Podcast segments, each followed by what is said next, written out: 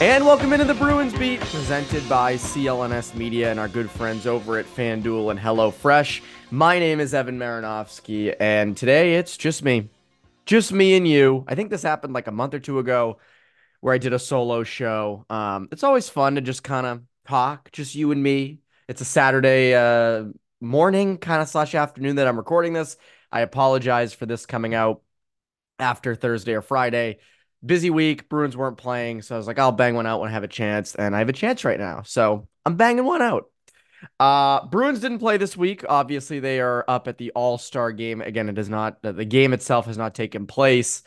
Uh, I don't really care about the All Star game. I don't. I never have. Uh, I mean, when I was little, I did. You know, when Chara was, uh, when Zdeno Chara was winning all the slapshot competitions, that was very cool. I don't know if you guys remember, but I remember like uh, back in the early 2010s, you could put a signature on your texts. So I had like I had a Samsung Intensity, and it was one of those like slide phones. It wasn't a flip phone. It was a slide phone, and you could put like a what was it like a signature on the text, and I think it was reserved to put your name. But my friends and I would put like different things there, and mine was like Doc Emrick's call, of Chara's winning slap shot. Like 107.9, it's the record. Like that was my signature on my text. I should probably go back and do that now on my iPhone if that's even a, a still a, a feature. But uh, definitely was something I was into at that age. Not quite something I'm into now. Um, but anyways, uh, for those who are into it, that's great. But we're not really going to talk about the All Star game on this episode. Um, I want to talk trade deadline. I know we've been doing that a lot this week it's been a break uh, for the Bruins, so it's kind of a good week to do a little primer for the the trade deadline. But some stuff happened this week that I want to touch on. I want to give some thoughts on. I'm curious to hear what your opinions are. Make sure to comment on the on the video on YouTube. Shoot me a tweet uh, because I am curious to see what you guys think of this or some of these things and how the Bruins factor into to these to, to this stuff. So, um, Elias Lindholm was finally traded, finally dealt uh, to Vancouver for Andrei Kuzmenko, a 2024 first round pick, a conditional fourth round pick in 2024, a top prospect Hunter uh, Brzustewicz. I'm saying that right. I don't think I am, but if you know, you get the point. And uh, defenseman Joni Jurmo. And uh, from what I'm reading, again, I don't know Brzustewicz that well. He's the you know a big top or was a top prospect uh, for Vancouver. So that's a big piece to give up. So uh, Kuzmenko, you know, promising young player who's having a down year this year, a 2024 first, a top prospect, a fourth, and a mid to you know a mid to low prospect who, I, from what I've read, is kind of a project player. Uh, that's a lot to give up for Lindholm, who Vancouver has not signed to a long term extension. Uh, I think I saw somewhere that uh, Elliotte Friedman mentioned that the Bruins are a team that should be in play for Lindholm in the offseason if he's not signed long term, which doesn't surprise me because as we've talked about numerous times, Lindholm would fit on this team. The problem here was with a deal was never that it wouldn't be a fit. He would be a fit. Again, if you had Lindholm, you could put him down the middle. You can move Zacha to the wing. Um, if you really wanted to go crazy, you could do a three-headed monster down the middle. You could put Lindholm on the wing. That's where he was. That's where he's been throughout his career here and there. Um, the problem was always the price, and this confirms it. Uh, and so we'll get to what the Bruins probably would have had to give up. Um, but again, another center trade this week. Sean Monahan goes from Montreal to Winnipeg for a 2024 first rounder and a conditional 2027 third rounder. A first round pick for Sean Monahan. A first. Oh my God. So that shocked me a lot, obviously. I get the big haul for Lindholm um, because he is who he is probably the top fish at this deadline, and Vancouver wants to go all in. They're surprisingly good. They want to capitalize on it. So I get that. Um, but Sean Monahan for a first scares me. And I want to touch on that. I want to touch on Monahan in a second, uh, but I want to go back to Lindholm real quick and what that would have, what a, a package might have looked like for the Bruins. Um, if I'm just going off of what what Calgary got from Vancouver, a Bruins haul would have probably looked something like DeBrusk or Frederic, Lohrei Poitras or Lysell, the 2025 first, and another mid round pick. Now, uh, I know I've talked about this on Bruins Beat and Poke the Bear, so I don't want to sound like a broken record, but I think it's worth repeating. Um, that's a lot to give up for a player who very well could be on the open market in the offseason and that you don't need badly. Um, Coyle and Zacha have been great down the middle this year. The issue with this team is not center. It's not. It's depth. Uh, and it's not depth isn't really even an issue. It's more something you want to address at the deadline. And these prices enhance that. These prices that these guys are going for. I know it's, you know, we're over a month away from the deadline, but the fact that they're going for this, that's setting the market. It's like economy 101, you know, like it's, it, th- th- these are tone setting moves for the market. Um, but again, Lindholm, you know, do you want like a lot of people I know want to trade DeBrusk and get something for him, and I get that. I think you might be past the point of no return unless you're packaging DeBrusk for an upgrade in the lineup. Then maybe that makes sense. Frederic's been performed great this year. Frederick has been outstanding. There's promise there now. As Connor's mentioned a bunch of times, he's a line driver. So I don't know if you really want to give up on him yet. Do you want to trade Lohrei or Poitras? Not really. I don't. You finally develop a good young centerman who looks like he's a top six staple for years to come, and you deal him. I don't know about that. Um, and then low, uh, you know, with Lohrei, a top four, you know, defenseman who has a lot of offensive upside, a little bit raw, but again, six four, good stick, great puck mover. Like, do you really want to give up on that guy for an asset that you ha- like? Is Lindholm that much of an upgrade over Coyle and Zacha? Not really, especially not with his numbers this year and the way Coyle and Zacha, Coyle and Zacha have been performing. So I, I was never in a big rush to deal for Lindholm this year. I know a lot of you weren't either. The Bruins clearly weren't.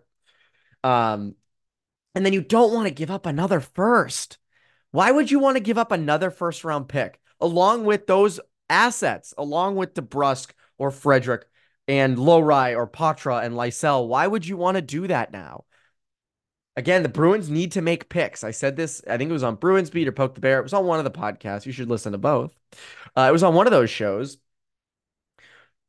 They need you need to make your first round picks. You need to also potentially find a way to get back in the 2024 first round uh, first round this year. You need to find a way to do that.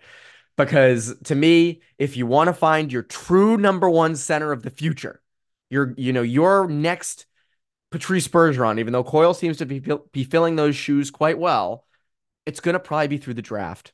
Probably what it's going to be. Now, the Bruins could sign Lindholm this offseason if he doesn't sign long term in Vancouver. They could do that. Um, and he could fit like a glove here, like we expect, and his numbers could skyrocket and he could thrive. You could put him between Marchand and Pastrnak, or uh, you know, uh, Pastrnak and Zacha or you know, you can pick your wings, right? You could put him there and he could be phenomenal and give you almost 100 points.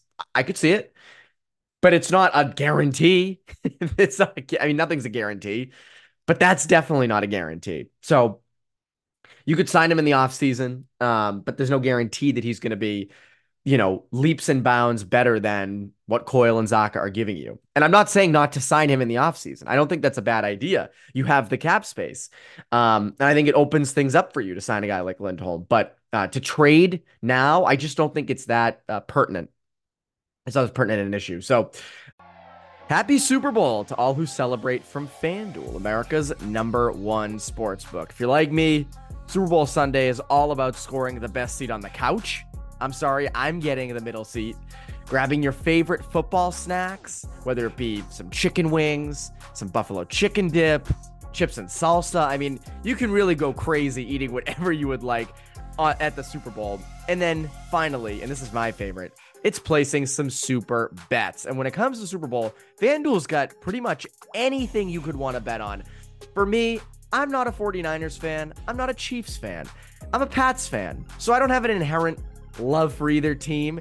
Neither team is particularly my favorite. So to keep myself interested in the game, betting makes it really, really fun. You want to bet on Patrick Mahomes' passing yards or Brock Purdy's passing yards. Uh, George Kittle's been hot lately, so is Travis Kelce. Is Travis Kelce gonna get more than you know one touchdown with Taylor Swift in attendance potentially? I don't know. That's what makes it fun, and that's what makes FanDuel so fun. There are so many things to bet on. And you can also do a parlay so you can win even more money. It's just awesome. And again, FanDuel has so many ways for you to end the season with a W or two or three. Again, not only can you bet on who will win Super Bowl 58, but FanDuel also has bets for which players will score a touchdown, how many points will be scored, and so much more, as I mentioned. My, again, I'm a parlay guy. I like to put together the anytime touchdowns. That's a big one for me because that it just feels like I, I can win those uh, better. Sometimes I'm good at them, so I like those.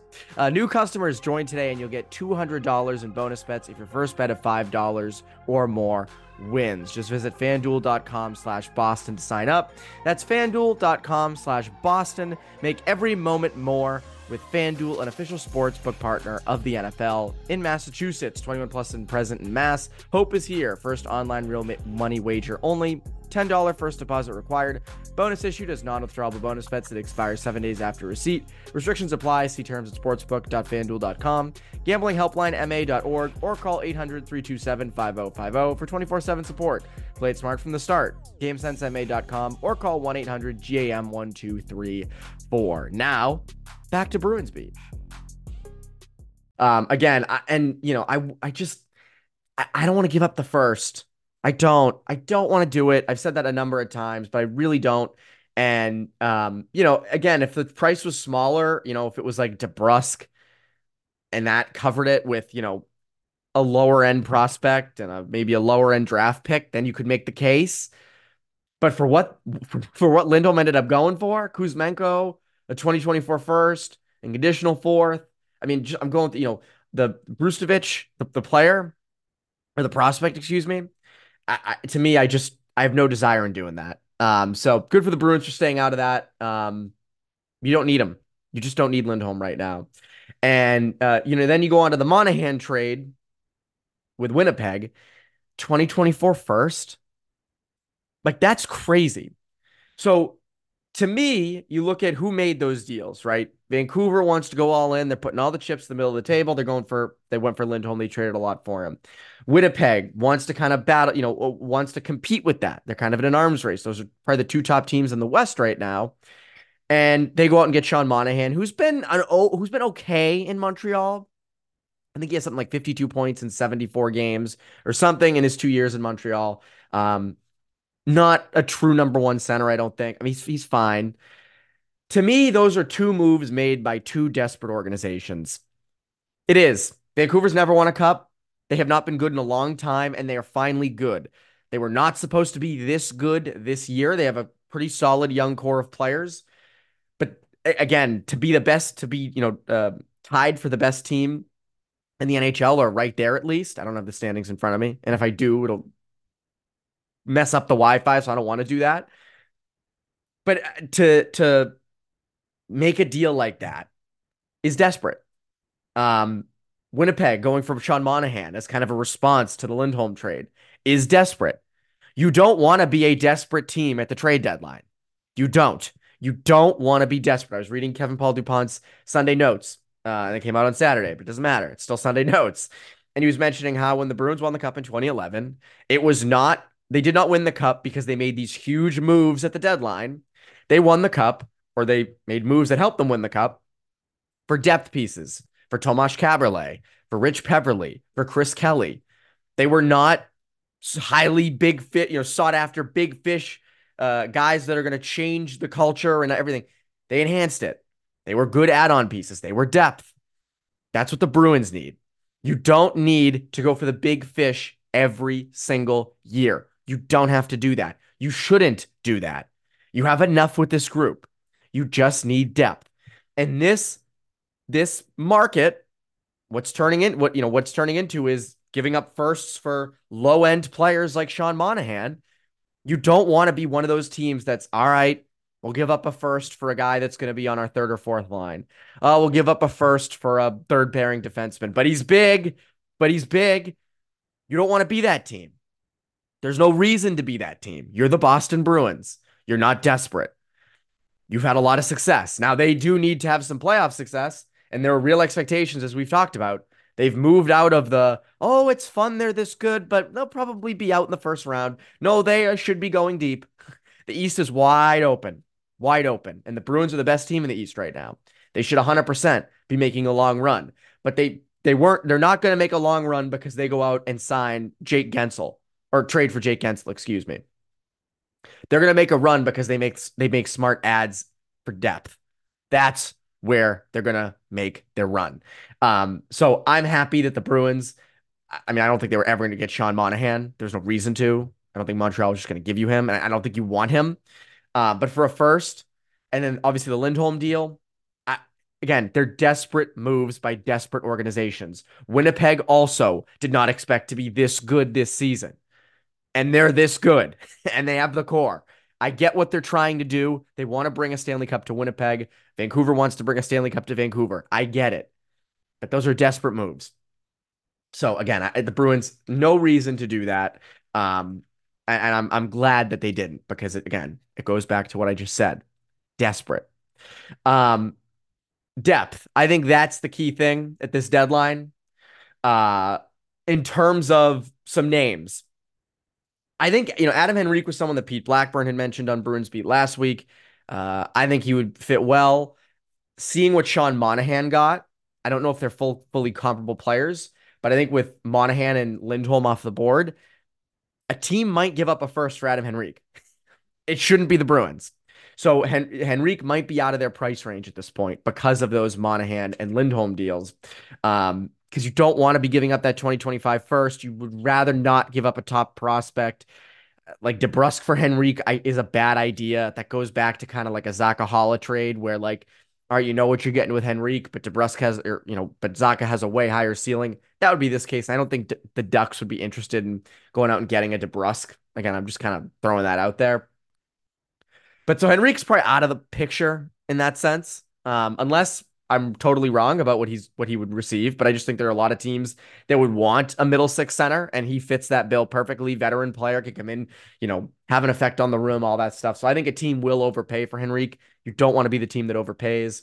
Um, but so so for some names that I don't think would take a first or a high end prospect that you could kind of get on the cheaper, Colin Blackwell with the Blackhawks. You know, local kid, um, guy who can fill a depth role in your bottom six, can pitch in scoring every now and again. Like I'm fine with that. Pat Maroon with the Wild, he's kind of what you need. Big, bruiser for that fourth line, can help you in a playoff series, can come in, make some tone setting plays, not going to produce a ton offensively, but he does know how to win cups. He's done that a lot. Um, so again, I, I, would not hate that. It wouldn't take a lot to get him, I don't think. Um, Liam O'Brien's one that Connor Ryan has been mention, mentioning a ton, and I've liked. Big physical bruiser from Arizona. That's another kind of Pat Maroon type. Um, very Boston name. Liam O'Brien. I mean, come on, that jer- that jersey would be uh, being worn all over Southie like it was going out of style. You know that. Um, and then on defense, Justin Schultz with Seattle and Marco Scandella. Now, Schultz might command a little bit more than Scandella. Scandella has kind of a contract that you might not want to pick up.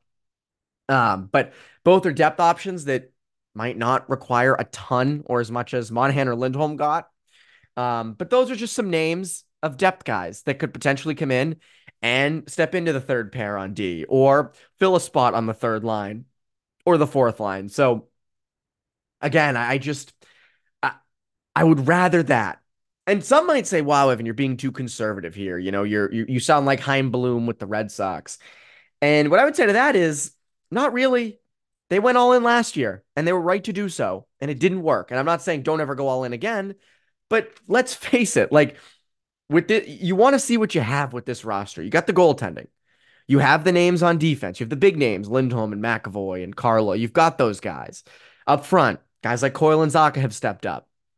Pastrnak is on, you know, on an MVP uh, pace. Marchand's been great. Frederic has overperformed. DeBrusk seems to be finding his game. Um, I'm definitely forgetting some people, but my point is, you have the guys in place. You just need some support.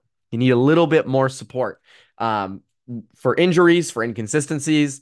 Um, you know, guys like Heinen have performed great in in supplementary roles and things like that. But you want to get another one of those guys. So I, I just I want to hold on to the assets. And you think about coming into this year, it was more of a bridge year looked at. And again, as I've said, they've over they've overperformed that. They're now a legit Stanley Cup contender. Credit to them. But I still don't think that drastically changes your deadline plans. Um, and you know, if you can get someone and lock them up long term and you're giving up a lot for them, maybe that makes sense. But I'd rather stick with depth. Depth helps a lot. And finding the right guys that are uh, complementary pieces to your core, I think, is more uh, the move at this deadline. So, uh, those are my thoughts on the deadline and kind of what's happened this week. Uh, I don't have any other pressing Bruins thoughts. I want to save, you know, second half previews for next week's content. You know, um, next episode with Connor and uh, Poke the Bear. I want to save that, but I just want to come on here and give a couple thoughts, get some things off my chest uh, from the Monahan and Lindholm deals. a short and sweet episode. Uh, hopefully you enjoyed it. Uh, lots more of these to come as the season goes along. Um, let me know what you think. Let me know what you think of these deals, what you think the Bruins should do.